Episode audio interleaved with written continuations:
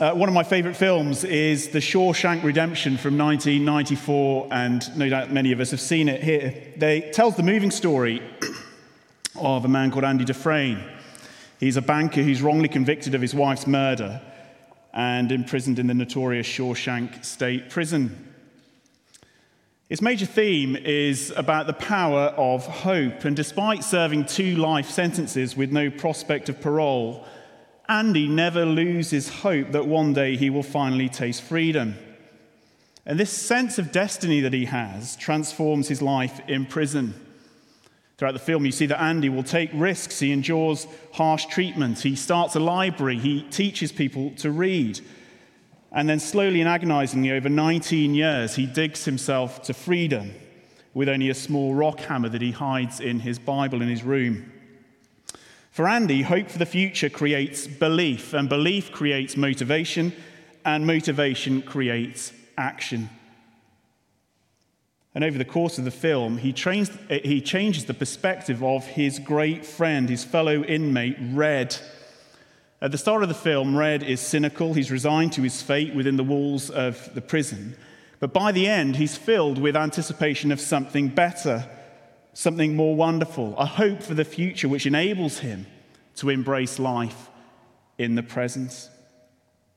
If you've been with us over the last couple of weeks, you'll know that the letter to the Hebrews that we're looking at is written to Christians who were finding following Jesus hard, and they were drifting from the gospel at risk of turning away from Christ. And one of the reasons for that, it seems, is that they had started to forget all that God had promised them for the future. Their hope was beginning to wane. Their present life was hard, and they were wondering whether God had forgotten them, whether his promises would really come to pass.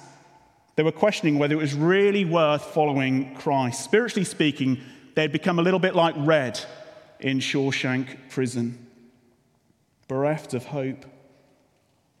And maybe you feel like that yourself today. The Bible tells us that the present Christian experience as we live in a fallen world will be hard, not least as we take up our cross and follow Christ. And if we're not going to drift from Jesus, it's absolutely vital that we have a clear grasp of where it is that we are going, a clear sense of our destiny, a clear vision of our hope for the future. And that is exactly what the passage today gives us from Hebrews. And it summons us, each of us, to pay the most careful attention to it. And what we're going to see, actually, is that the hope that the Bible holds out for us is far more wonderful than the hope that Andy and Red share in the Shawshank Redemption, because it's not just for this life, but for eternity, for beyond death. And so our passage holds before us our great hope, our, our, our destiny. But it does so by telling us a story. And in fact, it tells us the story of the whole Bible, the story of the whole of history in just five verses. And it has three parts. And the first is that it begins with a promise. So just look down at verse five. So here's the promise that human beings will rule creation. So if you look at verse five, I'm just going to read from there. It is not to the angels that he... that is, God has subjected the world to come about which we are speaking. But there is a place where someone has testified, and then he quotes Psalm eight. What is mankind that you are mindful of them, a son of man that you care for him? You made them a little lower than the angels. You crowned them with glory and honor and put everything under their feet. And so you see in verse five, we're introduced to this idea of a world to come. And it might sound like quite a strange phrase to our ears. But it's simply Hebrews' way of speaking about the new creation, the new world that God has promised to bring at the end of time. And certainly it will come in its fullness at the end of time when Jesus returns. But actually Hebrews tells us that it has broken into the present in the first coming of Jesus. It has already been inaugurated. And if we trust in Jesus, we're already part of that world, the world of salvation. Hebrews two, verse three. God has promised his people a brand new home, a perfect creation. But notice, it's not just the place that the writer is concerned with here, but actually with whom is going to ru- whom God has subjected this world to rule. That is what the idea of subjection means. It means who is going to rule, who is going to have dominion, who is going to be king of this new world. Well, it's clearly not the angels who we were introduced to last week. But then who is it? Do you notice that the passage doesn't actually immediately tell us? But it's clear that he means that human beings will rule this world. God's people will rule the new creation. Because he immediately cites from a very famous Old Testament text, which is Psalm eight.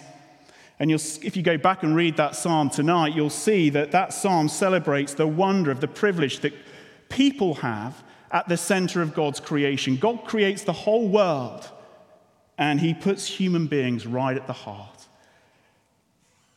As insignificant and as frail as people seem, God has made them kings and queens of his world to rule it, to steward it, to govern it on his behalf.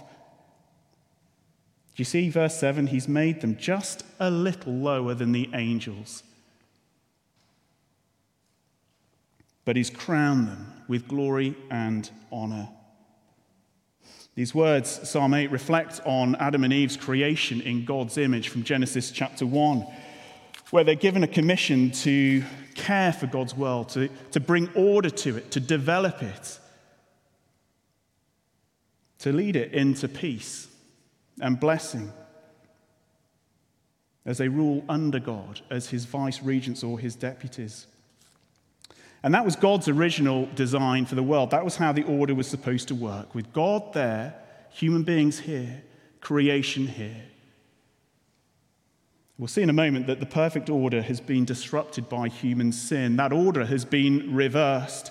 We no longer rule in glory, as Psalm eight celebrates. But the point here is Hebrews says that that original order that Psalm eight celebrates will one day be restored in the future, and it will be restored in the world to come. God will again put human beings back as kings and queens of his world. And he will restore his world so that it is perfect and it is right. And if we're followers of Jesus this evening, that is our hope, that is our destiny. That is what we are waiting for and longing for. And you see how much more wonderful that is than many people think the Christian hope is. Maybe you're not a Christian here tonight, and you, you've got this idea that what Christians hope for is to, to be disembodied, floating around on the clouds, playing harps for all eternity. Let me tell you, that is not what we're going to be doing. That is not what the Bible promises. And it would be awful if it was. What we're promised is nothing less than a perfected world. Not less than this world, but this world put right, as it was always meant to be. It is hard for us to imagine what that will be like, given that we live in a world that is spoilt by sin. But actually, C S Lewis brilliantly captures that for us in what it will be like in The Last Battle, the very last um, book in the Chronicles of Narnia. As that story concludes, the children are taken to their true home, to the new Narnia. And Lord Diggory says to Lucy, "You need not mourn over the old Narnia, Lucy. All of the old Narnia that mattered, all the dear creatures have been drawn into the real Narnia." And Lewis goes on and writes, "The new Narnia was a deeper country. Every rock and flower and blade of grass looked as if it meant more. I can't describe it better than that. If you ever get there, you will know what I mean." And it was Unicorn who summed it up, what everyone was feeling. He cried, "I've come home at last. This is my real country. I belong here. This is the land I have been looking for all of my life, though I never knew it till now." The reason we loved the old Narnia is that it sometimes looked like this. That is our hope. That is what the Bible promises. That is our destiny, if we trust Jesus. So that is the promise. That's the first part of the story, that human beings will rule creation. But notice as the, the passage goes on, we come to the second stage in the story, and we hit a problem. And that problem is that we do not see human beings ruling. So just after that Old Testament quotation in verse eight, notice how the, the writer underscores how universal and total and perfect human rule is meant to be in the new world. In putting everything under them, God left nothing that is not subject to them. And you notice there's a double negative there, which doesn't really work in English. But he left nothing that is not subject to them. To underscore the point that there is to be nothing that is outside human dominion. There is to be nothing that is meant to threaten or contest or undermine their kingly rule. Nothing is intended to bring pain or sorrow. Creation is supposed to be a place of joy and celebration where human beings flourish and where the world flourishes with them. And the point is that one day it will be like that. But of course, that is the problem which the verse of, end of verse eight acknowledges. That God has promised so much, but did you see it? Yet at present, we do not see everything subject to them. We don't see the promise fulfilled. The writer says, just look around at the world. And rather than blessing and justice, what we see are conflict and wars and fear and another crisis on the horizon. We look at our lives and we see sin and brokenness spoiling our relationships. We're, we're frustrated in our work often. We struggle with illness, and sometimes there's no explanation for it. We too often live with fears and anxieties. And in fact, the sign above all that humanity does not rule the world is the reality and presence of death. Human beings are not meant to die. We're meant to reign in life. And even if we are one of the few who will actually enjoy this world for the course of our lives, or we're sheltered from many of the, the things that afflicted and spoil it, actually one thing is certain, and that is that death will touch us all. None of us can escape it. And of course, we, there are many wonderful things in this world to celebrate and enjoy. We can enjoy a beautiful sunset. We can enjoy a refreshing holiday by the sea. We enjoy life-giving friendships and hobbies. We enjoy family meals or film nights. We enjoy the birth of a baby. We enjoy successes in life and work. We celebrate the wonder of medical advances. We can drink a beautiful cup of coffee that's been freshly brewed and ground. But at the same time, we know that the world is not as it is meant to be. It is fractured and spoiled. Life in many ways is cursed.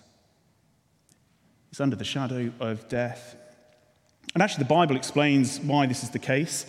And the reason is it's because of human sin. If you go back to Genesis, you see that the world that Adam and Eve, the first human beings, are created to, to steward and care for, is a place of bless, blessing and joy. But what happens is, is that they refuse to obey God. They refuse to listen to him. They refuse to depend on him, and they turn from him. And as a result, the creation order is turned upside down. We do not see all things subject to humanity because sin has ruptured our relationship with God. And as a result, our relationship with creation has been ruptured as well. If you read Genesis three, you see that God places the world under a curse because of sin, so that creation now no longer bows to human rule, but actually thwarts it and brings pain and frustration and ultimately death. All of this is part of the penalty for human sin, the expression of God's just wrath, his holy aversion to human sin. The wonder is, according to Hebrews and the rest of the Bible, is that God has promised to put this right in a new world.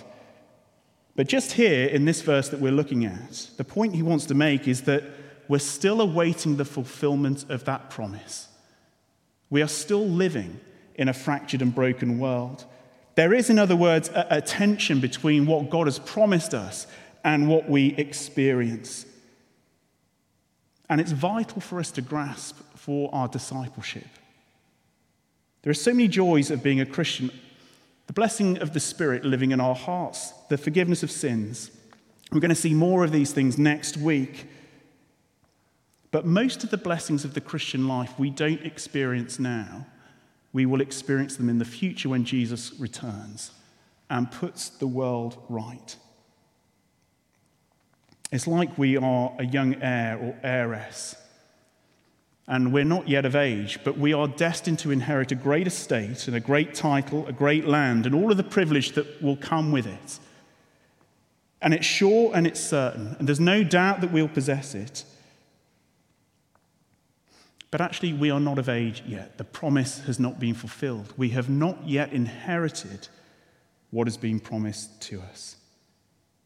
Presently, we do not enjoy it. And that is the point that the writer is trying to make. He's just acknowledging with his readers, empathizing with them, given their experience, that in this life we are not going to experience that until Jesus returns. We live in hope. We live by faith. We must press on. We know that this is no vain hope. Did you see in verse six?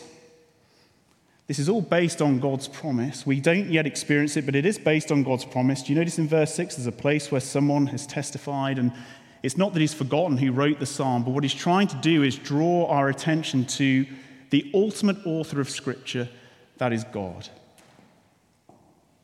And God has testified, God has sworn, God has promised, and God cannot lie or break a promise that human beings one day will rule over a perfected world. But in fact, actually, we can say more than that. That actually that promise has been, in a sense, enacted. It has actually already been fulfilled in part. It has actually been guaranteed for you and me. And this is the third part of the story in verse nine, where we come to the pledge. Not only has God promised something to us, but he has acted to fulfill it, because we do see Jesus ruling for us. Just look at verse nine. While we don't see all things subject to them, we do see Jesus crowned with glory and honor. Do you know, in other words, we do see one human being, one who was lower than the angels for a while, now crowned with glory and honor, just as Psalm eight promises. We do see Jesus, who has entered the new world, the new creation, the world to come. We do see Jesus, who rules over it in glory as God intends. And we don't see it with our physical eyes. We can't see it as we look around right now. But we do see it with the eyes of faith, through what we have heard, through what God has spoken to us in the Bible about his Son. And it's there as we read the Bible, as we listen to what the, the apostles who saw Jesus and knew him have written. It's there that we see and that we learn that Jesus Christ, who died on a cross and be, who became a man, is now exalted to God's right hand in heaven, fulfilling human destiny. And if you've been with us, you'll know that Hebrews one has actually been building to this whole point all throughout. There's a special emphasis in the first chapter on Jesus' exaltation, his ascension to heaven when he went back to his Father. Though Son of God, he became lower than the angels for a time when he became a man. But he is now enthroned above the angels in the heavenly realm. Hebrews says, chapter one, verse two, that he is the heir of all things. He has inherited creation, and he rules it now. He was installed as the King of all things.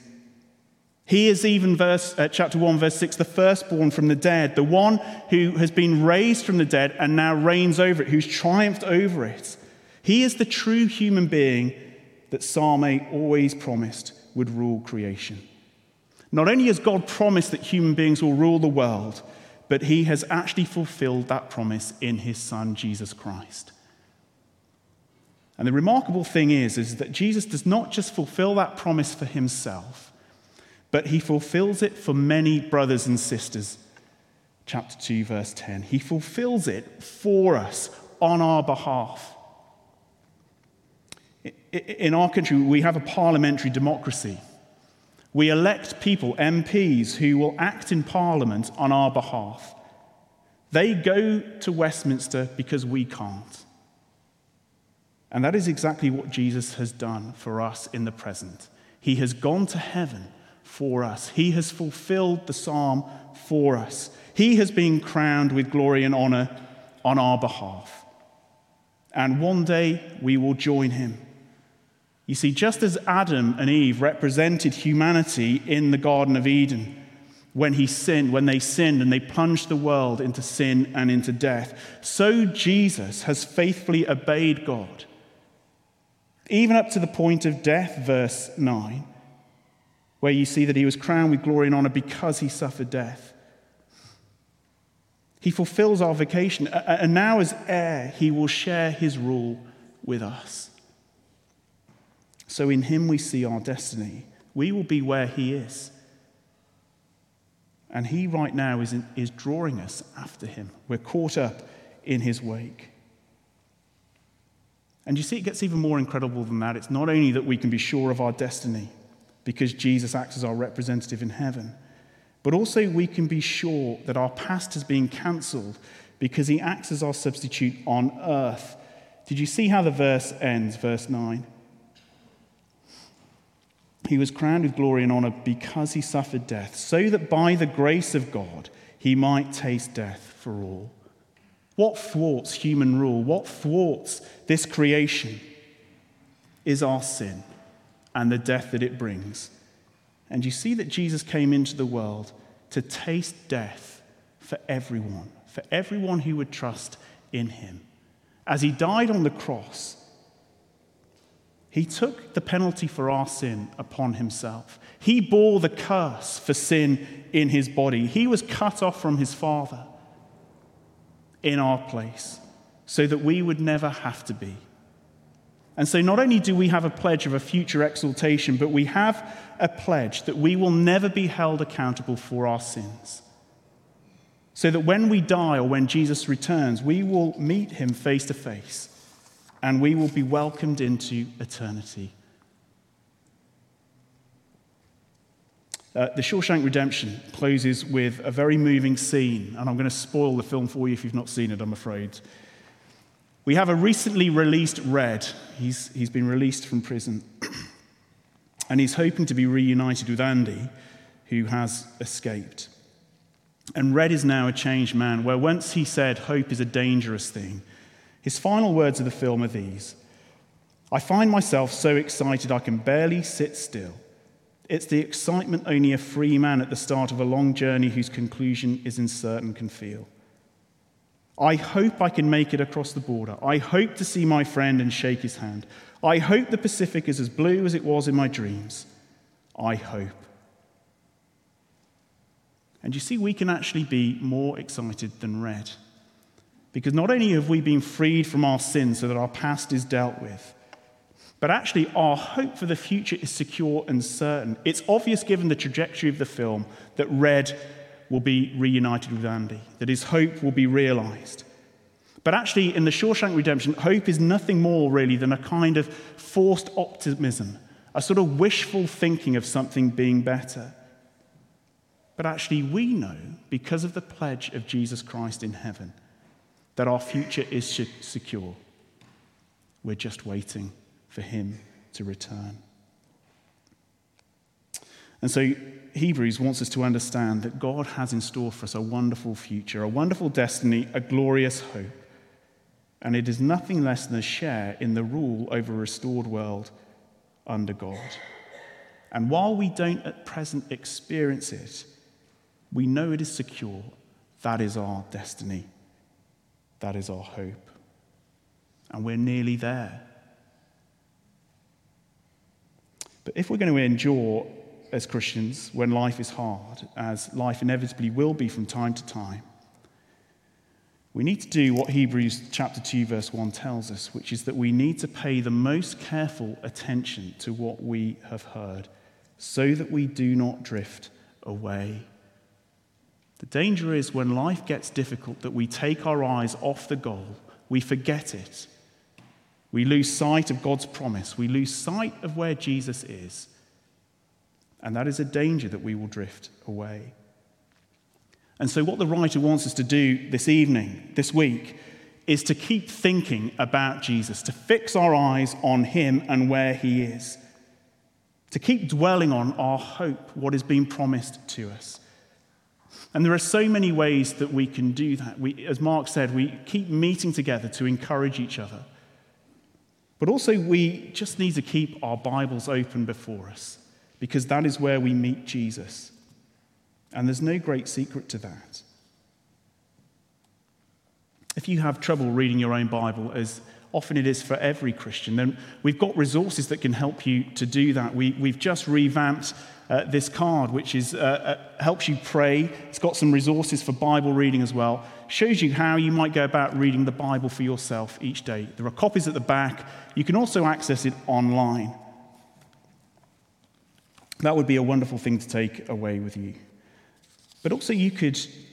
Another way that you could get the Bible into you to, to focus your mind and heart on Jesus is this week just to take some of the verses from Hebrews chapter one or the verses we've read today and meditate on them, think on them, read on them, reflect on them. Pray that God would open your eyes to see the hope to which he has called you. Why don't I pray? Father, we thank you for this glorious passage of Scripture that fixes our eyes on Jesus. Thank you that you have promised us a great destiny. And thank you that though often life is hard in this world, thank you that that promise is secure and certain because we do see Jesus. And we pray that you would help us to press on and to look forward to that day when we will meet him face to face. Amen.